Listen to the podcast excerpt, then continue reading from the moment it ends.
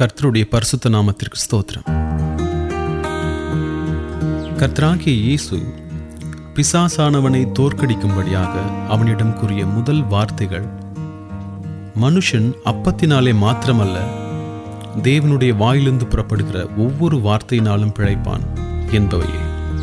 மத்தேயு நான்கு நான்கு என்பதை நாம் நினைவிற்கொள்வோமாக இங்கு வார்த்தை என்பதற்கு கிரேக்க மொழியில் உபயோகிக்கப்பட்டுள்ள ரீமா என்னும் பதத்தின் கருத்து ஒரு குறிப்பிட்ட நேரத்தில் குறிப்பிட்ட ஒரு நபருக்கு குறிப்பிட்ட ஒரு அர்த்தத்துடன் குறிப்பிட்டதொரு நோக்கத்துடன் கொடுக்கப்படும் குறிப்பிட்ட ஒரு வார்த்தை என்பதாகும்.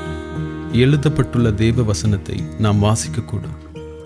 ஆனால் அது நமக்கு ஜீவனையும் வெளிச்சத்தையும் தரக்கூடியதும் நம் சோதனைகளில் பிசாசானவனை தோற்கடிக்க நமக்கு உதவி செய்யக்கூடியதுமான ரீமாவாக தேவனுடைய ஜீவனுள்ள வார்த்தையாக மாற வேண்டும்.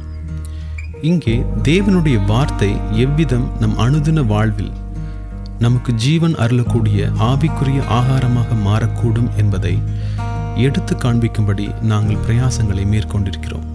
இஸ்ரவேலர் தங்கள் வனாந்தர பிரயாணத்தில் மன்னாவினால் சரீர பிரகாரமாக உயிர்ப்பிக்கப்பட்டது போன்று ஆவிக்குரிய இஸ்ரவேலராகிய நாம் இந்த காலை மன்னாவின் மூலம் ஆவிக்குரிய பிரகாரமாக உயிர்ப்பிக்கப்பட்டு புத்துணர்வு அடையும்படியாக கர்த்தர்தாமே நமக்கு உதவி செய்வாராக.